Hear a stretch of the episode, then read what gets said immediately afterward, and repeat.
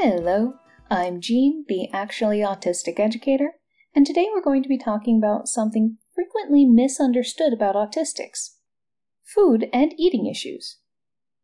It's been well established for several decades that many autistics often struggle to find food they can eat and can find it a serious stressor, leading to many disagreements with parents and staff who assume this is a matter of picky eating and treat it as a behavioral issue.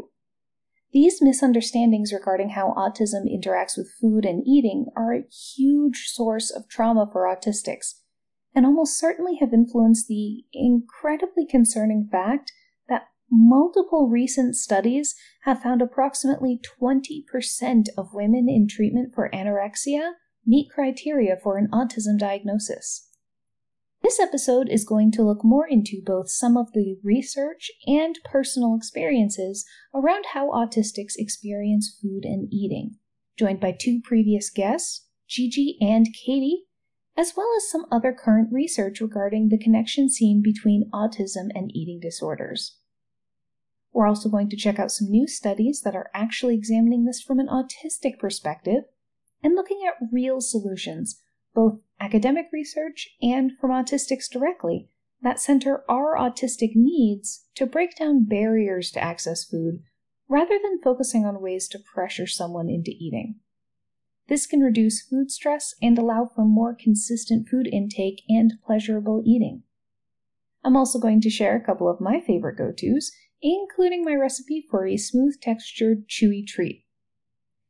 It is important to note that not all autistics have these struggles, and for many it may be stress-dependent, if at all, but it is a commonly enough expressed experience I think it's important to share, especially to non-autistics listening who may have made assumptions about how to treat an autistic who may struggle with food or eating. Content warning in this episode for discussions of disordered eating, food intake goals, and negative interactions with medical personnel and others around these topics. As always, full transcripts are linked in the show notes and posted on our social media pages. Reading is always a valid option for any reason, but especially if it makes it easier to engage with things that may be traumatic. Also, the transcript gives the full citations for major articles I cite, and disclaimer: I am not a doctor, nutritionist, or psychologist. I am sharing some information to other autistics as a peer that I have seen either from research or fellow autistics, along with my own personal experiences, but please check with professionals if you are struggling with these issues, and none of this should be considered medical advice. I want to address something first. In quite a bit of the literature I've seen on this topic, and in other areas of autism research led by non-autistics, I've seen the words phobic and phobia used a lot regarding how we interact with our surroundings. This is really inaccurate. A phobia is usually thought of as something irrational, which is how many non-autistics see our actions, but with our sensory needs, these are very real. I saw a textbook describe autistic reactions to fire alarms going off as phobic, with proof that it's irrational, being that the autistic in question was still in distress after the alarm was over. Well, like many autistics, I have hyperacusis. My ears are very sensitive, and loud noises cause real pain that can sometimes last for hours. No exaggeration. It feels like something is stabbing my eardrums, and it makes it incredibly hard to focus, and has given me a serious hatred for fire alarms. Non-autistics often assume that everyone must experience the world like they do, and struggle to comprehend how things like sensory pain or intermittent mutism exist. This isn't an exaggeration or a choice for us. It's not a phobia if it genuinely and consistently causes you harm, so you try to avoid it, even if other people don't see it. And this applies to our reactions to food, too. So the biggest thing that usually comes up in autistic spaces around food is all about texture. Textures can often be incredibly upsetting in general, with certain clothes or material feeling highly unpleasant. Certain types of acrylics feel sticky and gooey to me. I know they're not, but if I touch them, that's how my brain interprets it. A lot of fabrics I cannot handle on my skin because of this, and many other autistics have reported similar experiences. It makes sense that in the same way the textures feel different to us when touching things, we likewise interpret food textures differently. Things can create an awful feeling due to the texture it has as we eat. We'll go over several examples during the interviews, but what's interesting is many autistics specifically don't object to the flavors of some of these items, but the texture does something that makes our brains go, "No, that is bad. Panic!" And suddenly it's like nails on a chalkboard and can trigger a strong gag reflex or wave of nausea. Myself, if I'm trying to power through for some reason, sometimes my body just refuses to swallow, which is an incredibly frustrating feeling. I'm chewing, and I know I need to eat, but I just can't seem to make myself swallow, or I finally do, but then get incredibly nauseated. It's like if you suddenly smelled something rotten or otherwise awful while eating, and your body just goes, "Nope, not doing this anymore," and if you try to fight it, nothing good comes of it. It's also important to note that there is evidence that autistics are more likely to be extra sensitive to bitter flavors, so the delightful caramel on creme brulee that a non-autistic may love may taste burnt and bitter or acrid to an autistic.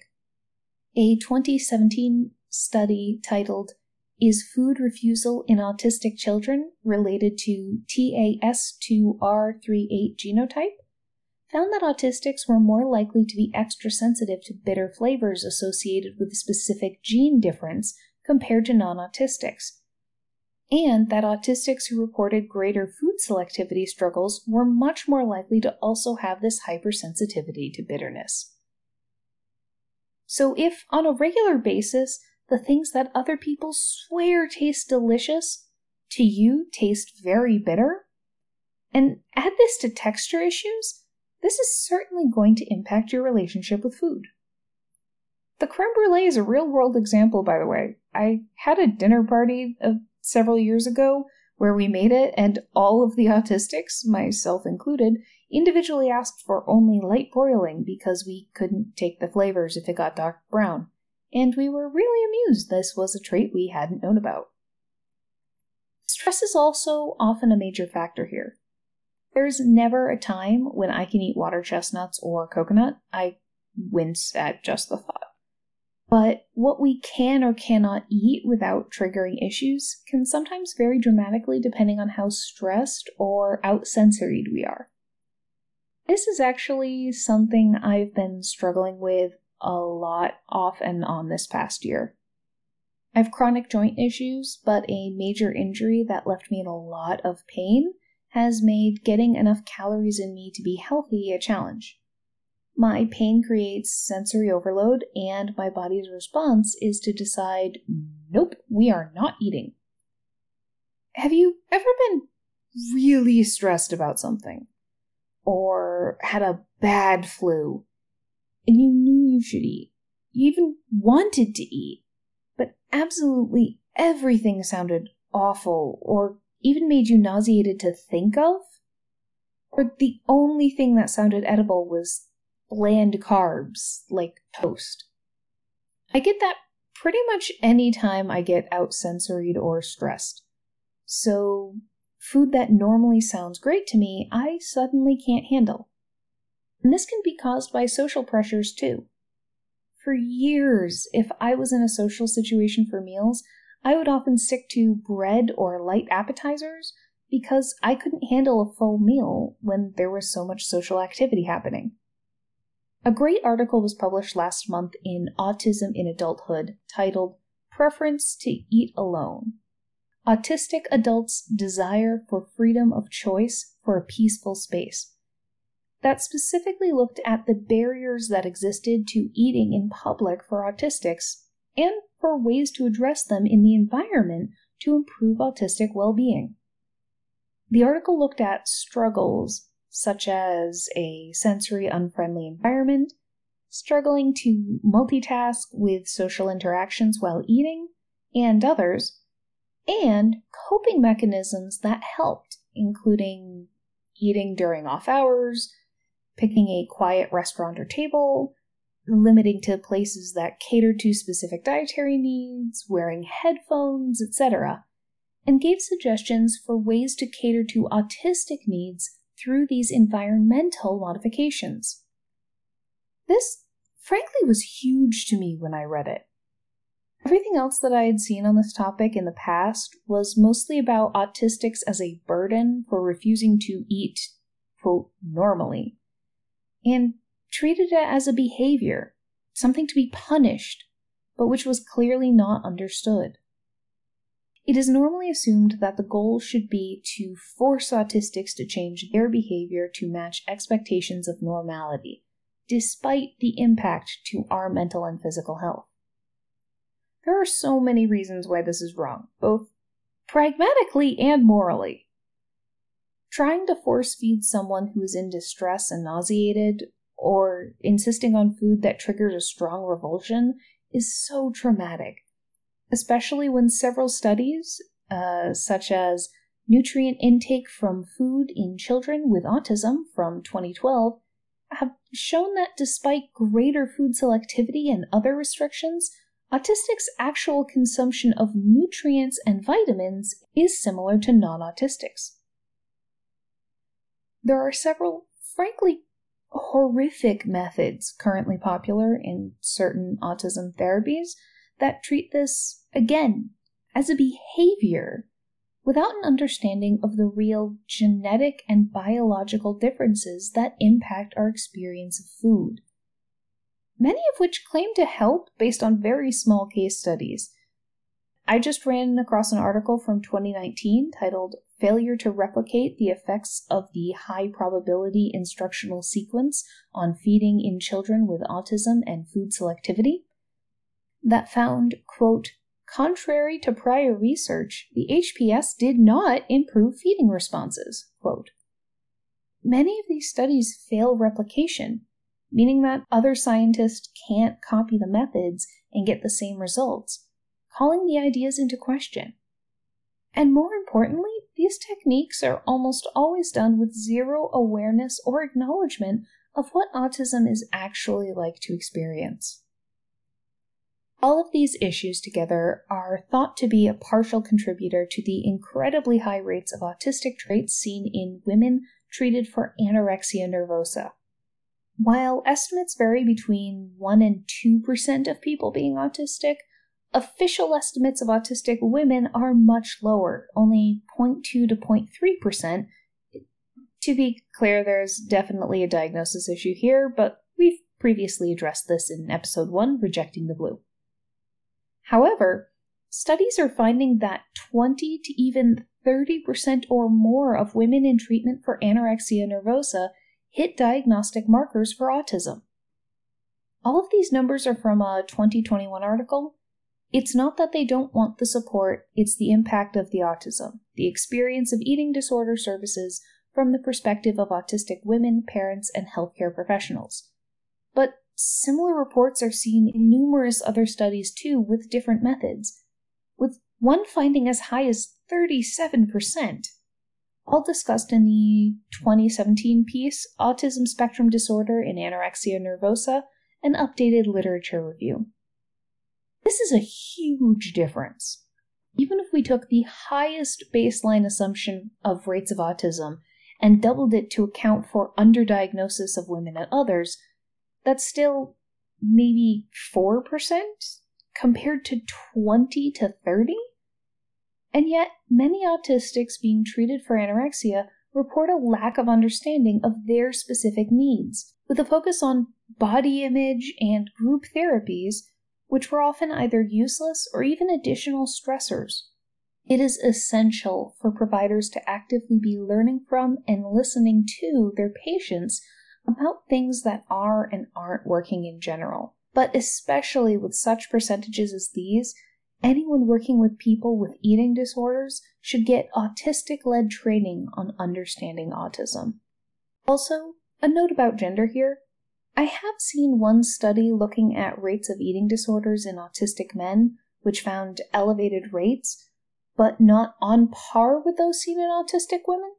But it's much less studied, and I haven't seen anything that explicitly includes trans or non-binary perspectives, and so much of this data may not be accurately labeling people.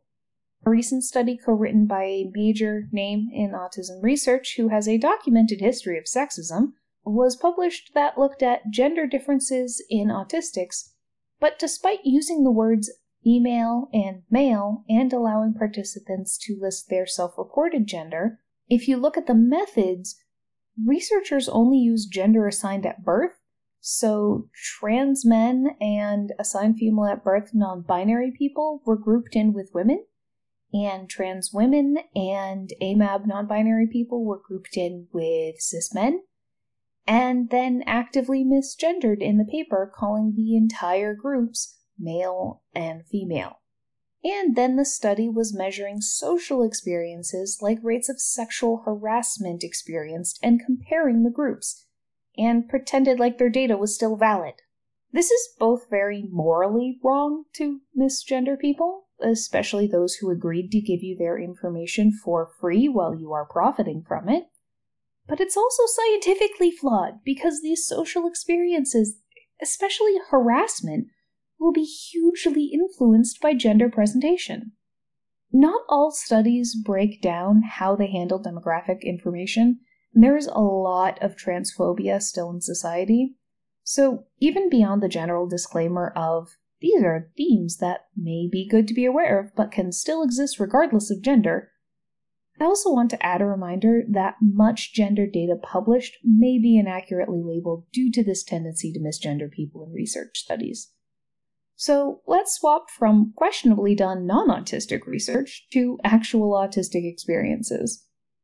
First up, I'm joined by past guest of the show, Gigi. Thank you, Gigi. It's always so great speaking with you. I'd love to get your perspective on this topic. So I appreciate that my parents never really forced me to eat things that I didn't want to. I do have a lot of quirks when it comes to eating that no one else in my family had. And I think, I don't know, maybe by the time I was 8, there was a rule in our house. Like if I asked for it, I had to eat it. But if they just put it on my plate and I did not, I had not asked for it, that I could say, I don't want to eat this. And I really appreciate that graciousness on my mother's part, because it could have been very different. My parents were pretty strict in a lot of other ways, so they could have taken me not wanting to eat certain things as being picky for no reason or being stubborn. But I guess my mother probably noticed that it was like almost a repulsion on my part. Like it wasn't just, oh, I don't want to eat greens, because I loved vegetables, but certain textures were really hard for me. Certain color, especially when it came to like meat. So anything that had been alive, there were certain things that I just could not really deal with. Although I liked the taste of meat, I really needed my meat to be very, like if it was chicken, it needed to be boneless and skinless. If it was pork, it needed to be like no fat on it or whatever, because I didn't like the way that felt in my mouth. Yeah, my mom really was able to work with me on that. And like I said, I appreciate her realizing that there was something else was going on. It wasn't just me being willful. Adults are a lot less respectful about it. They assume it's just because I haven't eaten something a certain way or the right way, or, oh, you've never had like pork belly that's done, really well at a restaurant that I love to go to, and you should have it. I'm like, I don't want to eat that. I just don't. The texture is not going to be okay with me. I cannot eat it. To be honest, because now I know it has to do with my autism, with my brain being different, being neurodivergent, I need to read more about why. Like, why does that happen to us? And, it would be great to understand a little bit more about it, not because I want to change it or, some of my friends say, oh, you just need to push your boundaries and be a more adventurous eater. And I was like, it's not that. I've traveled all over the world, and I know that food is love in a lot of places. I'm from South Louisiana. So when someone cooks you gumbo or cooks you, etouffee or shrimp creole, like these things take a lot of time. And I have always associated that with love. And so I don't like overtly refuse food in a way that would hurt someone's feelings. I've even been known to pretend to eat it and then get rid of it discreetly. Yeah, because my goal isn't to offend or to put you down. It's just some things in my brain. It's funny to me because I think some people think, oh, I just don't want to eat it. But if I put it in my mouth, there's a whole other there's all this stuff that happens with my body, like a revulsion. And then my brain, I freak out. That's the only way I can explain it is freaking out. And I'm not showing it because I don't want to appear different. And I don't want people to know that I am freaking out, but it's very difficult. So, you know, to preserve my host or hostess's dignity, I don't say, oh, I'm not eating that, or get that away from me. Or, you know, I don't do that. I try to eat as much as I possibly can. And I try to make the best of it. Like if they put three things on my plate and there's one thing that I know I cannot eat, I'll, you know, eat the other two things and then cover it with a napkin and then misdirect over here so I can get rid of it. Right. Because I don't want to be rude. And so I think that's one thing I do need to read more about. Like, why does that happen to us? I don't know. There's so many questions I still have. And so those are some of the experiences I've had. And if you know of any resources that actually talk about that stuff, I would love to maybe find some things to read on it. So what's interesting is you were saying that, and I'm just like, oh my goodness, exactly. I can't handle changes in meat texture. I love meat. It is very tasty. So what I found is like, I actually love like steak tartare or carpaccio, you know, because it's raw and that's great, but there's no gristle and there's no weird bits of fat and there's no, like all of those things. There's something about two different textures at the same time from what is supposed to be the same food that just freaks me out. And I like how you said revulsion, because that's the thing. It's not, oh, I don't like the flavor. There's a lot of stuff that I don't enjoy the flavor of, but I could eat if I had to. The problem is with certain textures, especially, it triggers a full-on gag reflex where yes. I have made myself actually throw up before when I was younger and tried to make myself eat things. I sometimes I'm chewing and I'm trying to swallow. What's frustrating for me is I found the worse my sensory issue overload is, the less flexibility I have. So food that normally I could eat just fine if I'm out sensoried suddenly starts triggering it. And I'm sitting there and I'm like, no, this is a burrito. I've had a bad day. I am going to eat this. And my body's just like, nope, there are like between the pico and the beans that there are too many textures. This is bad and wrong. And I'm like, no, but I am hungry and I am tired and I would really just like to eat this. Right. And I can't make myself do it. And I can't swallow. And I think people don't understand that it really is so different from just, oh, I don't like the flavor. I'm like, no, I wish it was a flavor thing. This is, my body will not let me swallow. I will trigger a gag reflex. You know, it is something that is outside of our control. And it's so hard to get people who've never experienced it to understand that. And yeah, the multiple textures, that's brutal for some reason. A bunch of people, crunchy peanut butter because I could never handle it. Some people can, some autistics can, but I've seen several autistics say that they're like the third person who's mentioned the meat thing. And so it's really interesting finding these commonalities and things where was always treated like I was being so weird and even wasteful because my grandmother and great aunt were depression kids. And so yes. You ate every piece of meat. And I'm like, I can't eat the fat. Yes. I just can't eat it. It's gross. And people are like, no, the fat's the best part. I'm like, I get it. I get the flavoring use of it. I love cooking with it, but I can't eat that. It won't work. It's so great to meet someone who understands. It's so great. It's so great. I don't know anyone else who has ever understood that in a conversation. So kind of awesome. For those of you listening, believe us when we say it is not just because we want to be difficult. I've been physically ill after trying to force myself to do something to keep up appearances. And I will actually introduce you to a group of neurodiverse people in our social group. That's been delightful because I actually posted a message there of a picture of me eating French toast with the crust cut off, because crusts are hard for me for some reason, like the texture difference.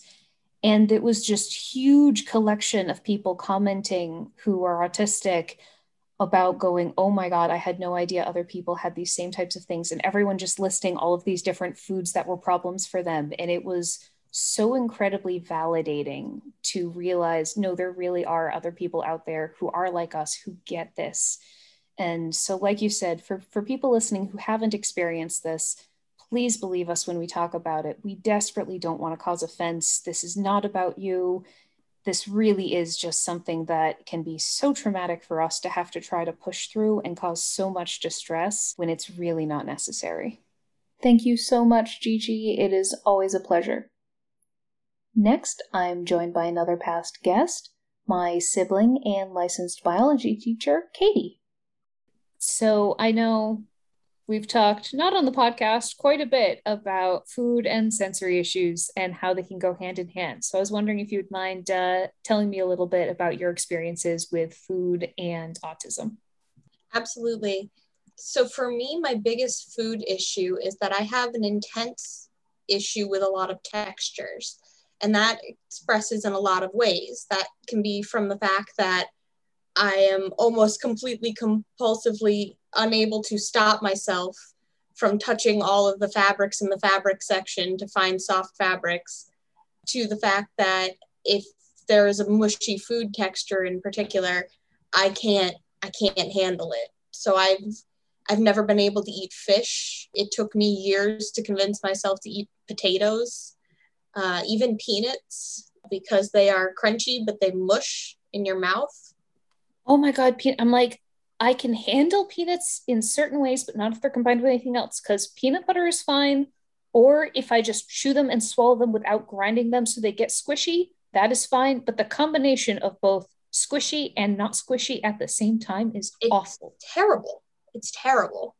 But I love the flavor of like salted peanuts. I used to like suck on them and spit them out. It was terrible. Auntie used to get so mad at me. Yeah, there's a bunch of things. I can't tell if I genuinely don't like the flavor of coconut or if it's just the texture is so bad. I started associating it because a lot of candy I wouldn't realize had coconut in it until I started eating or would be mixed into other food. And I just associated the flavor because I don't think I actually dislike the flavor of coconut. It's just anytime I taste it, my brain goes on high alert of going, wait, is there going to be coconut texture? I'm like, no, it's in a like flavored green tea thing that can't, it's syrup from a bottle. I guarantee there is no texture here. And my brain is like, but what if it is bad? Like coconut and water chestnuts. I cannot stand. I love the flavor of water chestnuts. I love the flavor. So like you grind them up into powder and put them for General Gao's chicken. Delightful. But the texture is just, oh. That, and I struggle with a lot of raw vegetables because they're too crunchy. And I don't know if that's just because I got used to eating them soft when they were cooked. And something in my brain went, no, that's not how that vegetable is supposed to be consumed, because that happens a lot. If my brain goes in expecting one thing and gets something else, it's like, nope, you're done now. That's it. Oh my goodness, I can't handle. Every so often I have friends who are like, you have to try this thing. And I'm like, no, what is it? No, just try it. And I'm like, you haven't even told me if it's sweet or savory. Like, I don't know if I'm getting a bite of something desserty, or I have friends who would love to bring up and show me a drink. And they're like, here, you got to try that. I'm like, is that going to be like a Coke and something blend or like some other soda? Or is that going to be like, you know, something chocolatey? I absolutely, if I don't know if it's going to be fruity versus like minty versus something, like, no, yeah, no, I need to know what I'm going to be getting. Going in. No, absolutely. I think there's just a lot of misunderstandings because I'm like, I am the adult in the house that purchases the food. I put in the grocery order. I do the cooking. I have full authority and control over what I eat. And if my sensory issues are tweaked, sometimes it is incredibly challenging to find absolutely anything at all that my body will agree is food. And there was an interesting study that I read that was looking at patients who had been in the hospital for anorexia nervosa and found disproportionately high rates of autistics in the people hospitalized for it. And they had all of these questions trying to look at things. And this is another case where I'm like, oh my God, if you'd had an autistic researcher on this team, you could have gotten so much better data. They were really trying. It was well attempted and well phrased in a lot of ways, but they had this one line that was like something to the effect of, several of the participants who are autistic stated that the therapies they were being given around body image were not helpful and didn't address their issues. And that was it. And that was great. I'm glad that they included that, but I'm like, how has no one made the connection between our food sensory issues sometimes mean I can't convince myself to eat? That is very different than, and I'm sure they can overlap and relate, but I'm like, this is a very, very important thing. If autistics can't make themselves eat, it's not necessarily a body image issue. And if autistics are reporting, hey, this therapy you're giving me is not helping me, I need something else, just brushing it off and saying, oh, it must be denial, can be incredibly harmful. Yeah, I don't know if you remember back in college, my freshman year, I actually developed an eating disorder of anorexia nervosa or at least I was diagnosed with one when I shouldn't have been, because I went 2 full weeks where I didn't consume any food. I could drink water and that was about it. I was really stressed and I was going through an emotionally hard time with a relationship, and I was in my first year of finals, and my body went, nope, that's it. You cannot consume food. Any food is bad. And when I went to the nurse 2 weeks later, because I was having stomach aches because I was starving, but I went to the nurse and I was like, can I have some like antacid? Because I was hoping that I could convince my nauseous stomach to eat something. But the nurse like wheedled it out of me why I needed this, because she was like, I can't just give you medication. And I was like, well, I haven't been eating. And she was like, well, that's a whole issue that we need to address, and made me go to the therapist. And I was like, I just wanted some antacid. Like, I would have been fine. And I think that's the thing. I understand why for a professional, there's all sorts of issues and you don't want to accidentally miss that. But there's a very, very real element here where, yes, a therapist might help if they knew that's what was causing it, was stress and sensory issues. And they happen to have a strong understanding of autism, and the person happens to already have an autism diagnosis and know about this, maybe that can help. But that's a lot of specifications to hope for this person to get found. Because if you just take someone who's struggling and give them the standard, oh, and here's the food you need to eat, in the hospital, like that's not going to work. I have a hard time with strange food in general. Like in general, it can be a challenge for me to find something that my body will read as food. It's probably why I like cooking so much, because I then get to pick. And it also varies from day to day. It varies depending on my pain levels, my stress levels, how out social I've been, can all heavily influence what types of food I can eat and the amounts of food I can eat. Mm-hmm. And it's very frustrating when I see scholarly literature that treats it as a choice, that I'm choosing to not eat, or you see in some of the educational literature, that of being just picky. And I'm like, look, it's not picky. I wish it was just an issue of being picky. I have friends who are picky eaters who have a couple of things and that works for them and they can always eat those. That would be great. For a while, I'll have something that I can always eat. And then if I eat too much of it, all of a sudden my body goes, nope, we can no longer eat that. So I have to cycle through. For a while, it was graham crackers. I could do that. And then I ate too many graham crackers. My body goes, no. And then it was like, oh, well, maybe this other thing. And it's incredibly frustrating that it is very different from a behavior. It's not a choice. It's something that I have no control over and will literally start gagging and feel horrifically nauseated by. I think I mentioned to you before where I tried to make myself eat my favorite burrito, and my roommate got it for me because she knew I was in pain, and it was a very sweet gesture, and it's my favorite type of burrito and I really wanted to eat it. And my stomach went, no, you can't eat that. And I tried to power through and force myself. And then the smell of guacamole made me gag for 6 months. And I had to train myself down to stop gagging at the smell of guacamole, which I love. I love the flavor of guacamole. And every time I smelled it, my stomach turned. And I had to go through a long process of starting with just straight avocado and eating plain sliced avocado, you know, with a little bit of salt, and eating that and going, okay. And then I could do mashed avocado on toast. And it was this whole several month process just to get my body to stop gagging at the smell of something that I used to love because one time I tried to force myself to eat it.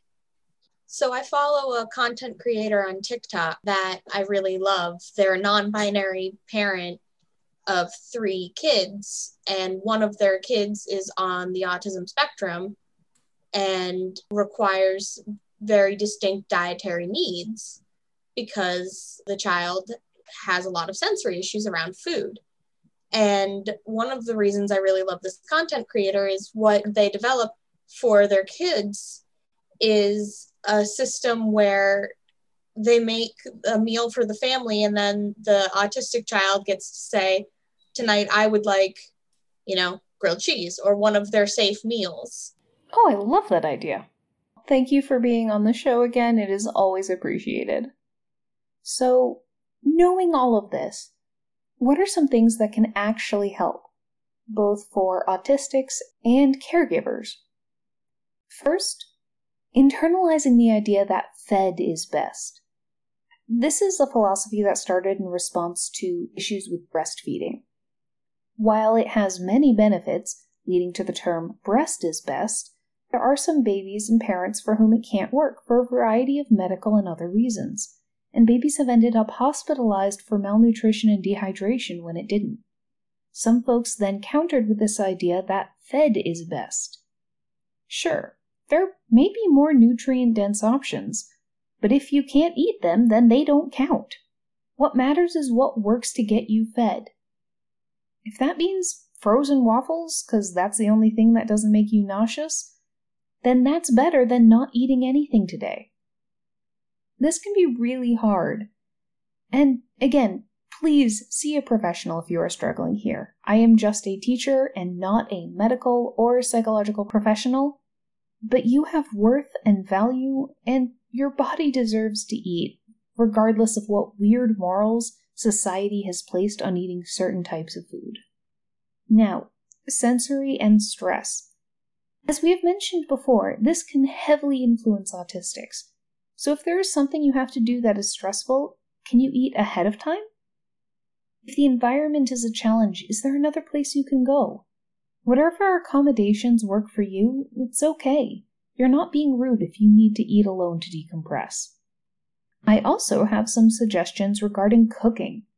A study in 2020 titled Using Physical Food Transformation to Enhance the Sensory Approval of Children with Autism Spectrum Disorders for Consuming Fruits and Vegetables found that changing the texture of foods through different cooking methods, freezing or blending and such, can improve the amounts eaten. This is not remotely surprising. One of the biggest reported issues I've heard regarding fresh fruits and veggies is the inconsistency of both texture and flavor. Some may be sweeter, some harder, some more bitter, and these small changes from bite to bite can trigger getting flustered. I've been doing a lot of these sorts of things for years, so here are some food prep ideas. Reminder, your mileage may vary. There are textures that I absolutely love and other autistics shudder at, and vice versa. Best thing I have done personally is get an immersion blender. All the flavorful stuff that tastes great but I can't handle the texture of gets blitzed into oblivion by a blender blade on a stick in a safety thing. Mine lives on my counter, I use it so much.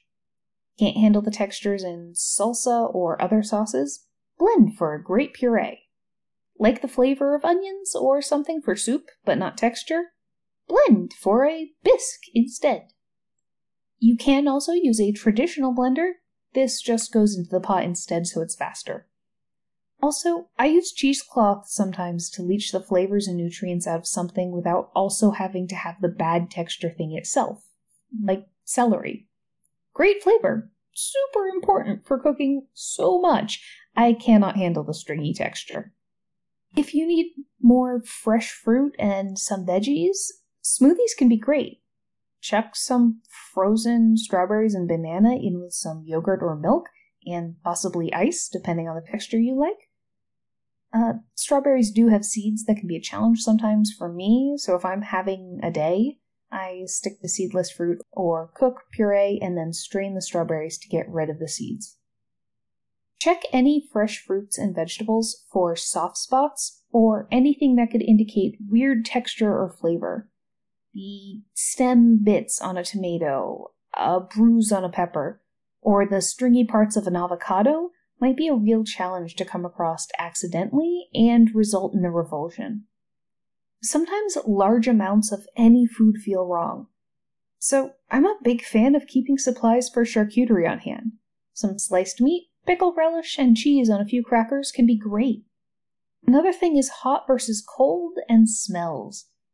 Sometimes my senses can go a bit wacky and the smell of hot food will trigger nausea, so I pop it in the fridge and can eat it cold, or I swap out for a bowl of cereal or something else that doesn't have strong scents. As long as I'm eating, I can go with what works, even if it seems different. If you're really struggling with food, there are non-dieting based shakes and drinks that can provide all the needed nutrients in a way that may be easier to access. Speak to a medical professional here, as it's really important to make sure you're getting everything you need, but this can be great either as a supplement, especially for kids who are struggling, or as a total replacement depending on your needs. Finally, here's my favorite, I know I need to get calories in me, but everything sounds awful recipe. Microwave mochi. This is a cheat version to make a delicious Japanese treat super fast. You can also just Google this. There are a bunch of versions online, and most are roughly the same. You do need to plan ahead with buying glutinous rice flour, but it's easily available online. In a bowl, mix 2 parts flour, 2 parts water, any food flavorings.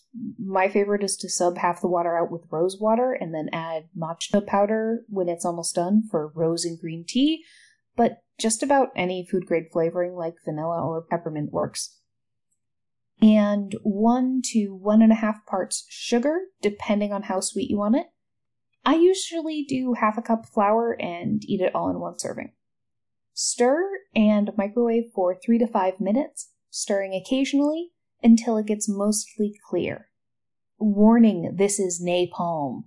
It is incredibly hot and incredibly sticky. If you touch it, as is, you will almost certainly cause damage. Once it's cool enough to handle, dust heavily with cornstarch and split into pieces. Seal to keep it softer or let air dry a while for extra chewy. I love this because it's like a tasty chew toy with a totally smooth and consistent texture. Just glorious. So thank you all for listening and learning about this connection between autism and eating. For fellow autistics, your struggles here are incredibly valid and real. Your brain processes both taste and texture differently from others, and that doesn't make you childish or boring. For non-autistics listening, please understand we are not just being picky, and often we are in incredible distress over the situation already. Understanding and acceptance goes a long way. I'm about as privileged as you can get on this issue. I do the grocery orders for my house, all of the cooking. I have relatively few other dietary limitations, and I still really struggle to get food in myself sometimes. have compassion, both for others and yourself. Good advice for life in general. This is my 11th episode in just over 5 months, and while I love doing this, between research, writing, recording, editing, and making the transcripts, it's averaging about 12 to 16 hours of work per episode. I'm currently recording this just after 1 a.m. And I need a bit of a rest rather than making new episodes every 2 weeks, so mini episodes, instead of being every month, are moving to only when I'm feeling inspired, but full episodes will still be the first of every month. As always, I'd love to hear your thoughts on Twitter or Facebook at my pages, especially if you have any tips or recipes that you have found worked for you. The more we share, the better we can make everyone's experiences. This podcast, as always, is produced in conjunction with Interact, the International Alliance for Care and Threat Teams, supporting your day-to-day work in counseling, disability services, student conduct, law enforcement, care and threat teams, and diversity, equity, and inclusion. Check us out at interact.org.